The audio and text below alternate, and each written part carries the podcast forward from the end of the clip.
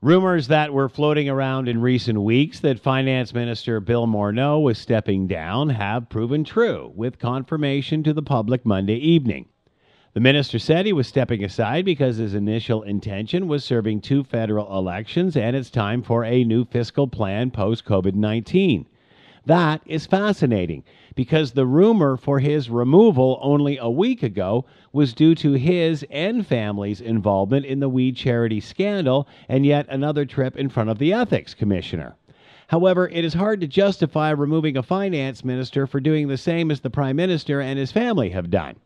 Since then, we have heard of a growing tension between Morneau and Trudeau, with the finance minister wanting the prime minister to be fiscally responsible while doling out COVID 19 cash, and the spending of valuable post pandemic recovery funds on green energy initiatives, which have proven more fashionable than efficient, let alone profitable and effective.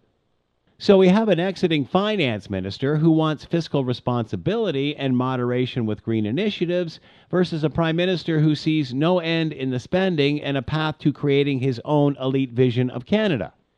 However, conveniently, it is also an attempt to cover up the We Charity scandal in which Trudeau is just as guilty as Morneau. I'm Scott Thompson.